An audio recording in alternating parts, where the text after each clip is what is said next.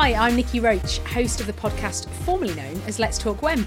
This last short audio special in the build up to season three of this podcast, which is now called Planet Possible, is all about what might be possible in 10 years' time. I've asked friends of the pod, former guests, and co hosts to share their hopeful and practical visions of the future. I'm Becky Speight, CEO at the RSPB, the Royal Society for the Protection of Birds. And in 10 years, if we tackle the nature and climate crises together, I think it's possible for us to be on a far stronger trajectory to both net zero and a nature positive future. I'm Terry Fuller, Chief Executive of CIWEM, and in 10 years, I think it's possible for us to secure the future of all coastal communities threatened by sea level rise. Hi, I'm Daniel Johns, Managing Director of Water Resources East and Lead Governor on the Whole School Climate Retrofit project featured in episode 1 of season 2. In 10 years, I think it's possible for us to be managing water resources, water quality, and flood risks in a much more integrated and hopefully nature based way so that we can both support sustainable growth and dramatically improve river water health. I'm Anusha Shah, Senior Director of Resilient Cities at Arcadis and Vice President at the Institution of Civil Engineers. In the next 10 years, I believe it's possible to create a sustainable, resilient, and an inclusive world. This can be done by overhauling and transforming our institutions, systems, and processes, flipping the approach from putting profit first to placing needs of the people and the planet at the heart of decision making. By working in perfect harmony with nature, truly valuing various goods and services that nature provides, reflecting them in market prices, fully exploiting nature based solutions, retrofitting and regenerating the entire built environment, cleaning up brownfield sites, restoring our rivers to pristine water quality, and using digital technology as a powerful enabler to do the things faster and more efficiently.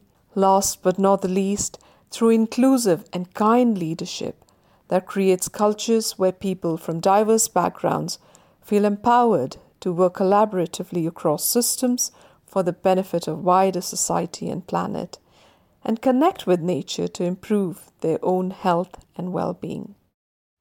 I'm Alistair Chisholm, Director of Policy at CIWEM.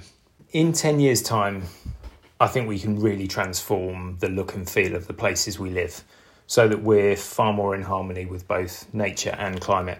Society, I think, will be really investing in farmers and land managers, bringing our declining nature back. There'll be far more trees, more scrubby land, more hedgerows, wider buffer strips, more re wetted uplands, on farm water storage, and natural flood management.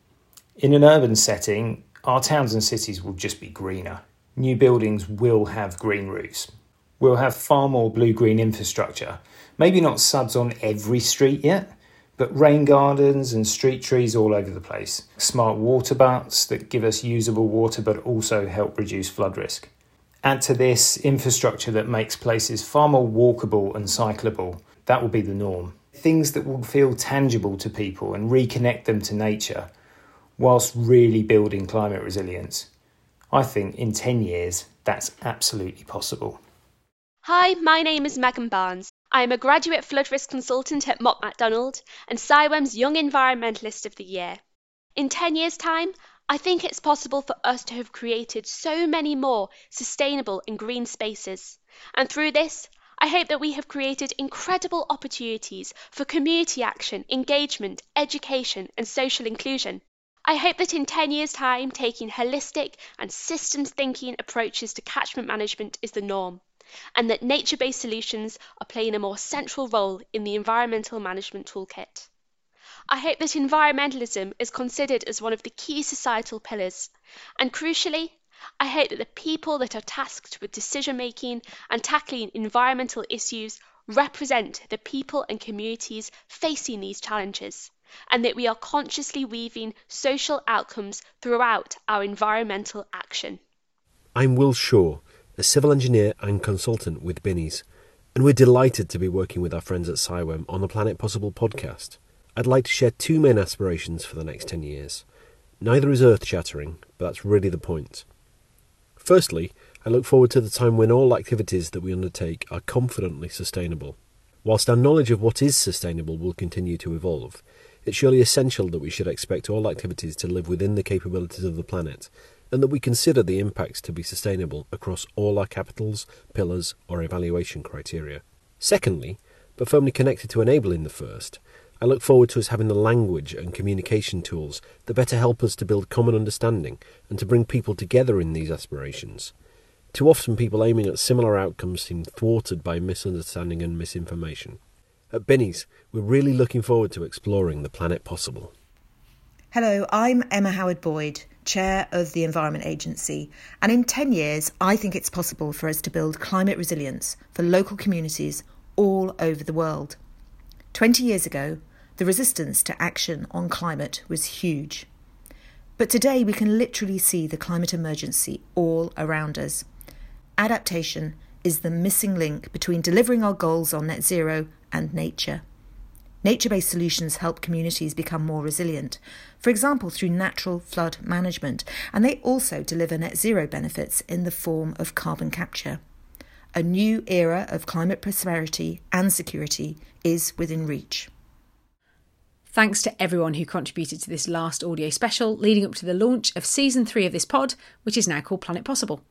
I can't wait to start talking about how we'll bring these positive visions into reality.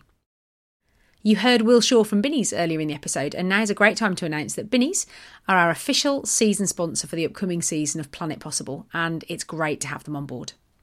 So watch out for the new season starting very soon.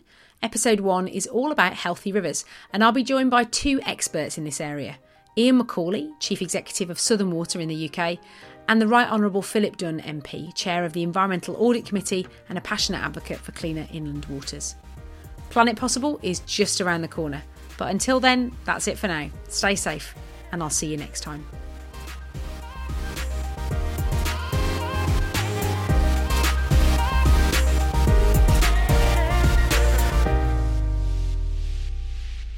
Planet Possible is produced by Bwlb.